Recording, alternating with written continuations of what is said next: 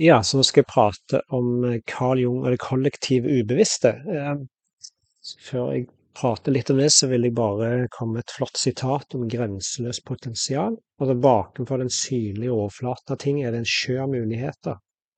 Den definerer ditt grenseløse potensial, dens bølger er lekende og spiller en gjemsellek med deg. Hele tiden håper den at du vil fange den slik. Det vil bli til et nydelig dikt, maleri, en sang eller en vidunderlig handling av menneskelig godhet.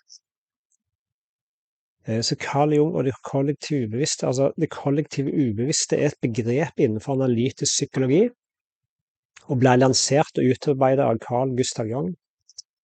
Jung fremmet det syn at det ubevisste bestod av en personlig del, som er spesifikt til det enkelte individ og dets livserfaring, og en del som mer allment rommer, samler og organiserer de personlige erfaringene til alle medlemmer av en art.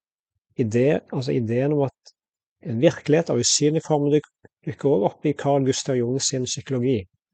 Så det er en virkelighet av ikke-empiriske former, undervist i Jung. Det kan vise seg spontant i vår bevissthet, påvirker vår fantasi, persepsjon og tenkning.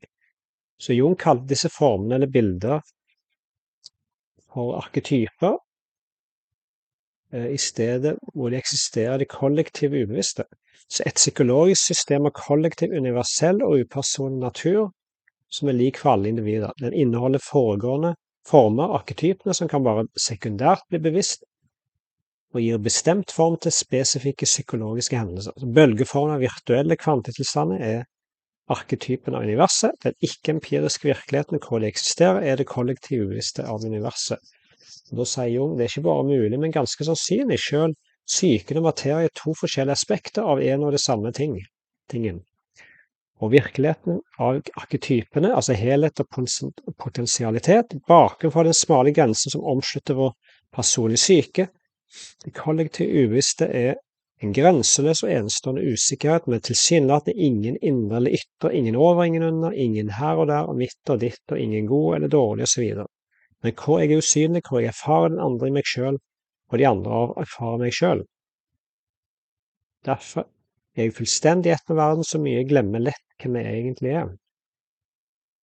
Så den ikke-empiriske virkeligheten som Jung oppdager, som kvantefenomenet avslører seg som alle er en, og den samme åndemedie. En udelt hele hvor vitenskap, filosofi og spiritualitet er ett. Yes, dette var det.